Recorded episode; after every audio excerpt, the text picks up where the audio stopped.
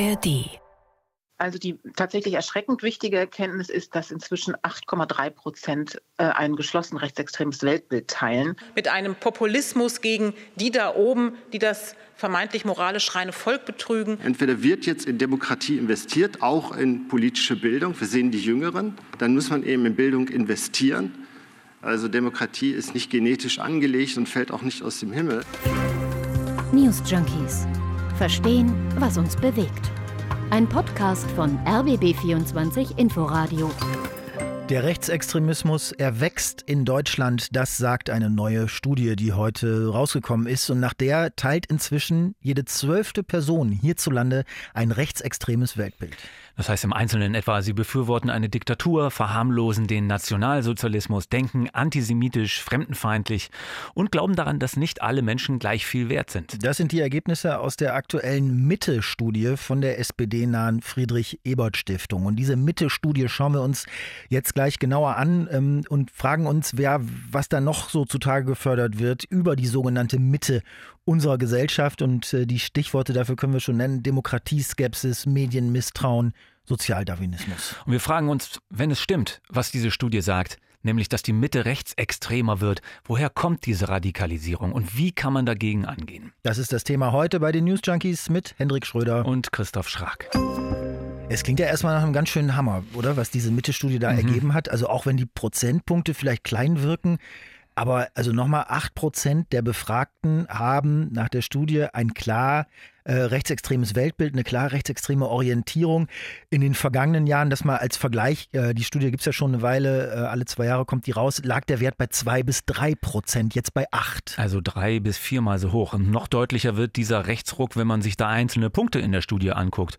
Also da sagen sechs Prozent ganz unverhohlen, dass sie eine Diktatur befürworten. Und auch sechs Prozent sagen, es gibt wertvolles und es gibt aber auch unwertes Leben. Und wieder knapp sechs Prozent sind klar antisemitisch in ja. ihren Aussagen. Also wie gesagt, diese Prozentpunkte, ne, 6 Prozent, 8 Prozent, das sieht erstmal nach wenig aus. Mhm. Aber ähm, wenn man dann mal von diesen wirklich extremen und radikalen Punkten äh, weggeht ähm, und nicht gleich nach Diktatur und dem Wert des Lebens fragt und so, sondern eher so Nationalgefühl, Fremdenfeindlichkeit, also die Studie hat ja große Themenkomplexe da abgefragt, mhm. ähm, dann wird das Ausmaß noch so ein bisschen sichtbarer, oder? Was denkst du? Ja, also wenn man guckt, dass fast 17 Prozent es an der Zeit finden, dass man, und jetzt kommt ein Zitat, endlich wieder Mut haben sollte zu einem starken Nationalgefühl. Äh, so steht das in der Aussage drin, der die Befragten zugestimmt haben. Dann kann man auf den Gedanken kommen. Und in der gleichen Aussage heißt es dann auch äh, weiter, Deutschland ist eine überlegene Nation und braucht eine Politik, die dem Land die Macht und Geltung verschafft, mhm. die ihm mhm. zusteht. 17 Prozent Prozent hm. finden, das hm. ist voll und ganz richtig. Dazu kommen 16 Prozent, oder wird es natürlich auch Überschneidungen geben, aber 16 Prozent, die klar fremdenfeindlich sind. Die finden, dass Deutschland gefährlich überfremdet ist oder aber, dass Ausländer nur aus dem Grund kommen, aus dem einen Grund kommen, um den Sozialstaat mhm. auszunutzen. Also sehr eindeutige hm, fremdenfeindliche äh, Ressentiments. Und ähm, diese Prozentpunkte bilden aber erstmal nur den Teil der Befragten ab, die solchen extremen Aussagen voll und ganz zustimmen. Ähm, wenn man der Co-Autorin der Studie Beate Küpper äh, bei dem äh, zuhört, was sie über einen weiteren Teil der Befragten äh, sagt, dann kann einem das schon noch mehr Gedanken machen. Und wir haben zusätzlich weitere 20 Prozent, die so in einem Graubereich sind. Das heißt, die in Distanz zur Demokratie gehen, die teils, teils ähm, antworten, beispielsweise auf eine Frage, Deutschland braucht ja, was Deutschland jetzt braucht, ist eine einzige starke Partei, die die Volksgemeinschaft insgesamt verkörpert oder auch die teils, teils zustimmen. Es gibt wertvolles und unwertes Leben, also wirklich hart rechte, rechtsextremen Aussagen zustimmt. Also man konnte eben auch sagen, stimme ich nur in Teilen zu. Ne? Mhm. Aber in Teilen zustimmen heißt dann ja immer noch in Teilen absolut rechtsextremen Positionen zustimmen. Ja, so, und das hält die Studie ja auch fest. Ne? Dieser Graubereich, der ist deutlich größer geworden, genauso wie eben diejenigen, die voll und ganz zustimmen bei rechtsextremen Positionen. Und das berührt ja dann, wenn dieser Graubereich größer wird, das berührt ja dann langsam auch die Grundlagen der Demokratie, wenn viele so denken, ne? Oder nur so halb. Und siehe da, das guckt die Studie eben auch an, das Ansehen der Demokratie erodiert in der Mitte, weil da heißt es in der Studie, das Vertrauen in die Institutionen und in das Funktionieren der Demokratie sinkt auf unter 60 Prozent. Ja, also der Punkt ist mir auch aufgefallen, weil das ist wirklich extrem niedrig, beziehungsweise teilweise also extrem hoch das Misstrauen, unter 60 Prozent äh, Vertrauen in die Demokratie. Und wenn man dann schaut, wie die Studie das ermittelt, also wonach da gefragt wurde und wie die Antworten aussehen, dann kommen da ja diese Ansichten hoch, die nach meinem Gefühl vor allem in der Corona-Krise Konjunktur hatten. Also Leute, die an Verschwörungserzählungen glauben, sind mit 38 Prozent äh, beziffert zum Beispiel. Das ist, das ist mehr als jede dritte Person. Oder, mhm. und das ist natürlich auch aus unserer Perspektive ziemlich erschreckend, 32 Prozent denken, Medien und Politik stecken unter einer Decke, sind also äh, mhm. keine unabhängigen äh, Medien. Äh, auch fast ein Drittel, für die diese Trennung nicht existiert, für die der Journalismus nicht eine Kontrollinstanz gegenüber den Regierenden ist, sondern im Gegenteil. Also da frage ich mich manchmal, ah, wozu machen wir das eigentlich hier und was haben wir falsch gemacht? Also das Fazit dieser Mitte-Studie der Friedrich-Ebert-Stiftung ist jedenfalls die sogenannten, diese, das, was man immer Narrative nennt, also Denkmuster, Erklärungsmuster, Erzählungen von der extremen Rechten mit den vereinfachenden Lösungen und Antworten, die sind deutlich weiter in die Mitte der Gesellschaft vorgedrungen und dass die Abgrenzung äh, der Mitte nach rechts auch zunehmend mhm. durchlässig wird und, mhm. und, und, und, sich diese Graubereiche eben vergrößern, äh, wo man so teilweise antidemokratische Einstellungen eben übernimmt oder, oder hat. Wenn man den Autorinnen und Autoren der Studie da folgt, dann verläuft diese Verschiebung ja auch parallel zu so einem ganz äh, tatsächlichen, also so einem faktischen Vordringen von Rechten in die Mitte. Also ganz banal die Feststellung, Rechtsextreme, Reichsbürger, Querdenker, die sind selbst in der Mitte der Gesellschaft unterwegs. Weißt du, wie ich meine? Mhm. Die sind in Sportvereinen, mhm. die sitzen in Elternvertretungen, die machen, was weiß ich, Ehrenämter. Also das passiert halt gleichzeitig, dass die Leute, die solche rechtsextremen und demokratiefeindlichen Ansichten haben, dass die eben auch ganz normal im Alltag auftauchen. Und das ist neu, ne? Also das geht eben äh, nicht aus dieser einzelnen Studie hervor, aber das wird eben dann sichtbar, wenn man sich die vergangenen Studien mit anschaut. Also die wird ja schon seit ungefähr so 20 Jahren gemacht, diese Mitte-Studie. Ja. Und deswegen kann man jetzt sagen, die Ergebnisse waren nie so alarmierend wie dieses jedes Mal, das ist zumindest die Aussage der äh, Studienmacher und Macherinnen. Und wenn man nämlich nach hinten guckt, dann waren die klar rechtsextrem, haben wir vorhin schon gesagt, nicht bei acht, sondern bei knapp zwei bis drei Prozent. Ja, und dann ist dieser Graubereich, wie gesagt, ja auch größer geworden, also mhm. mit 20 Prozent. Und was wir noch gar nicht angeschaut haben, ist das Thema Gewalt, mhm. wo, wo 17 Prozent der Befragten sagen, Gewalt ist vertretbar, wenn äh, und so wurde das sozusagen äh, angeboten, ne, was man da ankreuzen konnte, beziehungsweise wo man zustimmen konnte, wenn andere sich bei uns breit machen. Ja. Und weiter 19 Prozent, die sagen, das ist teils, teils richtig. Mhm. Ähm, dann geht es da auch um Gewalt gegen, gegen Politiker, wo 13 Prozent sagen, dass einige Politiker es verdient haben, wenn die Wut gegen sie auch schon mal in Gewalt umschlägt. Ja, das ist echt krass. Und das sind vor allen Dingen weit mehr als bisher. Ne? Also wo man ja sagen kann, man hat immer irgendwie einen gewissen Prozentsatz von Leuten, die mhm. ex ah. extrem mhm. ticken mhm. oder extreme Positionen haben und so. Aber es ist ein Anstieg um ein Drittel im Vergleich zur letzten Studie 2020. Und das ist nicht normal, sagt Beate Küpper, die Co-Autorin der Studie. Es ist tatsächlich ungewöhnlich auch für Meinungsumfragen, denn Meinungen sind eher etwas, ich sag mal, eine etwas zähe Masse. Von daher ist das schon ein ganz deutlicher Sprung. Wir haben äh, den, und wir können es zeigen in all unseren sechs äh, Dimensionen, in denen wir die rechtsextremen Einstellungen messen. Also beispielsweise in der Befürwortung der Diktatur, in der Verharmlosung des Nationalsozialismus, im Antisemitismus, äh, in der Fremdenfeindlichkeit und im Sozialdarwinismus. Das heißt, das ist nicht einfach nur ein Ausreißer, sondern das können wir tatsächlich in all den, diesen sechs Dimensionen, müssen wir das beobachten. Vielleicht sollten wir uns an der Stelle auch mal genauer anschauen, was das eigentlich für eine Studie ist, hm. oder? Ich meine, Studie ist nicht gleich Studie und ja. überhaupt bilden so Studien immer die Wahrheit ab oder sagen wir eine Annäherung an die Wahrheit oder also Naja, also diese Studie, die bildet nach bestimmten wissenschaftlichen Kriterien ein Meinungsbild ab. So, also Begriff Wahrheit finde ich jetzt sowieso in dem Zusammenhang ein bisschen schwierig oder auch ein bisschen egal. Also oder oder willst du jetzt äh, denkst du die ganze Studie hat keine Legitimität möglicherweise? Nein, nein, das nicht, aber also Vielleicht einmal kurz zu den Methoden und Urhebern. Die Studie wird ja alle zwei Jahre rausgegeben und das seit fast 20 Jahren. Und zwar von der Friedrich-Ebert-Stiftung, also der SPD-nahen Stiftung.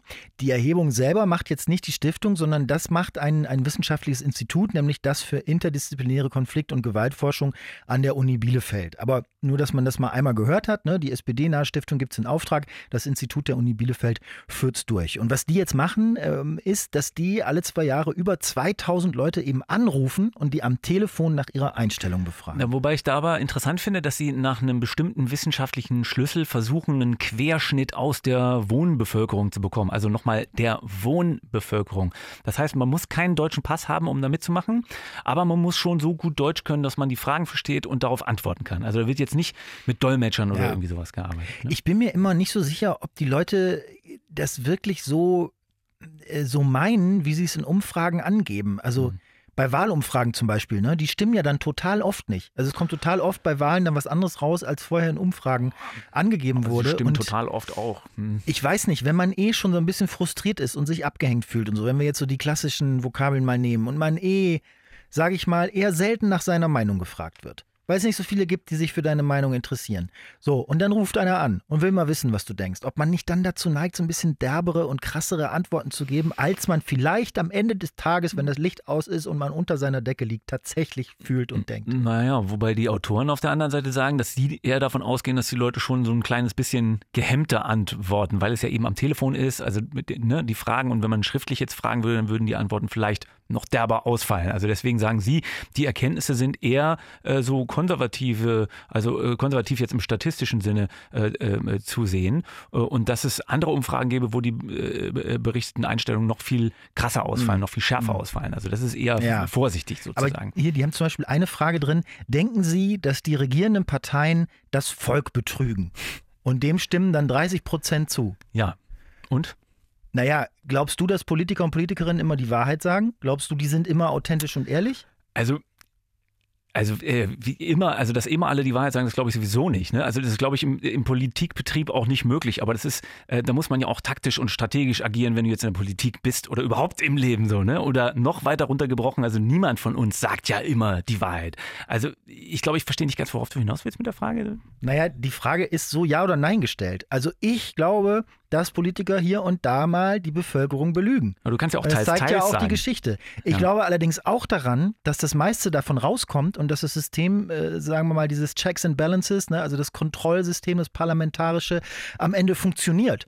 Also bin ich jetzt Staatsfeind, wenn ich Politikern unterstelle, dass sie manchmal lügen? Ja, ach komm, das, also das ist ja jetzt zu große Polemik. Also wohin soll das denn führen? Das bist du natürlich nicht und das kommt bei der Studie auch nicht so raus, nur weil du vielleicht diese Frage oder noch eine andere in diese Richtung so beantwortest. Außerdem würdest du dem nicht voll und ganz zustimmen zustimmen, sondern wahrscheinlich nur teils, teils. Das ist auch ja eine Möglichkeit zu antworten. Also, und das ist ja am Ende ein Konglomerat von Antworten, die die Studie einfordert und dann wird das zusammengefügt zu einem Weltbild. Deswegen ja. diese sechs Dimensionen, von denen Beate ja. Küpper da vorhin auch ist gesprochen gut. Ist ne? auch gut, dass du dich ein bisschen provozieren lässt von meinen also, etwas vorsätzlich äh, naiven Fragen. Aber ich wollte das ja nur mal wissen. Es ist ja auch gut, das einmal so, so, so darzustellen. Also wenn man sich die Zahlen jetzt aus der Studie anschaut, also wenn du, wenn du guckst, wie viele Leute, wenn wir die Studie jetzt mal so nehmen, wie sie ist, ne, mittlerweile mhm. ein offenbar gefestigtes rechtsextremes Weltbild haben, also mhm. wirklich in allen diesen sechs Dimensionen voll und ganz zustimmen und sich eben eine starke Partei mit einem starken Führer wünschen, extreme Ressentiments gegenüber Ausländern haben, mhm. zurück in völkisches Denken fallen. Ja. Also wenn man sich das alles anguckt und darüber nachdenkt, kommt am Ende eigentlich nur eine Frage dabei raus, oder? Ja. Warum? Warum? Genau. Also, aber man muss dazu sagen, dass Deutschland das nicht exklusiv hat. Ne? Also in großen Teilen von Europa sind, sind rechte und rechtskonservative ja. Parteien auf dem Vormarsch, sitzen teilweise besser. schon der Regierung, stellen teilweise schon das Regierungsoberhaupt und werden die Tendenzen eher äh, national und, und, und nationalistisch. Ja, hat man ja in den USA gesehen, spätestens seit Trump, in Russland, in Indien. Ich meine, ein Grund, wenn man nach dem Warum fragt, ist mit Sicherheit, dass es für viele Leute wahnsinnig schwer zu ertragen ist, ähm, dass wir in einer komplexen, globalisierten Welt leben, in der es eben komplexe globale Probleme gibt. Und die sehen sich nach einfachen Antworten und einfachen Lösungen. Also das ist das, was so Sozialwissenschaftler als Antwort geben. Ja, und dazu kommt natürlich Krieg und Krise. Also äh, irgendwie ist ja aber auch immer Krise. Ja, ne? ja und, und das sagt ja auch die Co-Autorin der Studie, Beate Küpper, die wir jetzt schon ein paar Mal gehört hatten, äh, äh dass die Krise solche rechten und demokratiefeindlichen Einstellungen natürlich, und das ist ja auch Binsicht, total triggert, das ist ja klar. Aber äh, sie triggert das auch, wenn man selbst noch gar nicht betroffen betroffen ist, sagt Frau Küpper. Tatsächlich ist es so, dass ähm, gar nicht so viele Menschen sich persönlich derzeit von der Krise betroffen fühlen. Das ist nur gut ein Drittel, aber deutlich mehr, mehr als die Hälfte sagen, Deutschland ist von der Krise betroffen. Und da können wir schon sehen, wo ein bisschen auch ein, ein Grund liegt, nämlich in so einer, ich sag mal, gar nicht unbedingt persönlich gefühlten Betroffenheit, sondern so einem diffusen Gefühl von äh, Betroffenheit. Und das kann man schlecht packen. Und ähm, rund 40 Prozent fühlen sich dann dadurch verunsichert. Und wer sich verunsichert fühlt, der neigt dann auch eher dazu, schließend zu sein, der will keine Öffnung Öffnung der Gesellschaft, sondern ein Schließen der Gesellschaft und stimmt eher auch einem, einem Misstrauen an Demokratie zu, bis hin eben ähm, zum Rechtsextremismus. Hm. Also das finde ich eine schöne Vokabel da, ne? schließend und das eben so, so äh, etwas größer zu denken. Ne? Also wer verunsichert ist, der schließt sich und sein Weltbild eher. Also es ist ja schon interessant. Also das würde ja bedeuten, dass man den Leuten als Antwort auf diese Umfragen auch, um die Demokratie zu schützen und zu stützen, im Grunde mehr Sicherheit geben muss irgendwie. Ne? Und ihnen das Gefühl geben muss, wir lassen dich nicht alleine, äh, die anderen Menschen um dich herum lassen dich nicht alleine. Und, ähm, ja, und der Staat lässt dich nicht alleine. Ja, und, und, und, Krise ist ja gerade, aber du musst trotzdem keine Angst haben. So, und äh, es kommen ziemlich viele Leute aus der ganzen Welt zu uns, äh, weil sie äh, dort vor Kriegen, vor äh, den Auswirkungen der Klimakrise flüchten oder keine Perspektive haben. Aber du musst auch davor keine Angst haben, weil wir werden das ne, schaffen, bewältigen und es wird äh, dir an nichts fehlen. Also das müsste eigentlich die Antwort sein. Äh, der Staat und die Politik eigentlich eher so als Umarmer, Versöhner und, und zumindest im Bedarfsfall dann eben auch Versorger, mhm. oder? Ja, aber das Gegenteil ist eigentlich der Fall. Also argumentiert wird politisch ja eher mit Ängsten und äh, da ist die AfD natürlich am krassesten, aber andere Parteien machen auch Wahlkampf und Politik mit Ängsten, mit mhm. Abstiegsangst und Angst vor Jobverlust und Angst vor KI und Angst vor dem Russen. Such dir was aus. Also Wobei man eines nicht vergessen darf, es gab und gibt immer schon und in jeder Gesellschaft einen gewissen Anteil an Menschen, die offen für extreme Positionen sind. Und aktuell haben wir eben gerade ein Klima, wo das auf relativ fruchtbaren Boden äh, fällt. So verstehe ich zumindest Co-Autorin äh, Küpper mit diesem Statement. Die andere Seite ist, wir dürfen nicht vergessen, der Rechtsextremismus greift ohnehin schlummernde Ressentiments, die wir da seit Jahrhunderten haben, auf, den Antisemitismus beispielsweise, den Sexismus inzwischen auch wieder und wärmt ihn auf ähm, und das konnten wir in den letzten Jahren sehen, wie wir auch rechtsextreme Akteure haben, die ganz gezielt versuchen, ähm, Hass und Hetze zu säen. Ja, und jetzt? Also was mhm. machen wir jetzt? Angst haben vor der nächsten Diktatur, den sich nicht, die, die sich nicht wenige Leute herbeisehen, wenn immer mehr Menschen so denken? Also ich finde das ganz grausam. Ja, ich meine, Angst ist ja selten ein guter Ratgeber, ohne das jetzt kleinreden zu wollen. Die meisten Menschen, das gibt ja dann nun auch die Studie äh, sozusagen raus, die meisten Menschen denken ja anders. Ne? Die denken demokratisch, die denken nicht völkisch, die wollen kein ja, reines Volk in Anführungsstrichen und keinen starken Mann, der jetzt irgendwie durchgreift. Also egal ob konservativ, ob liberal, ob progressiv oder grün, die meisten wollen das eben ja, nicht. Ich glaube, dann ist die Antwort Zusammenrücken gegen die Gegner von Demokratie und Pluralismus. Also so eine Art größtmögliche gesellschaftliche Koalition für die Demokratie. Tja, vielleicht.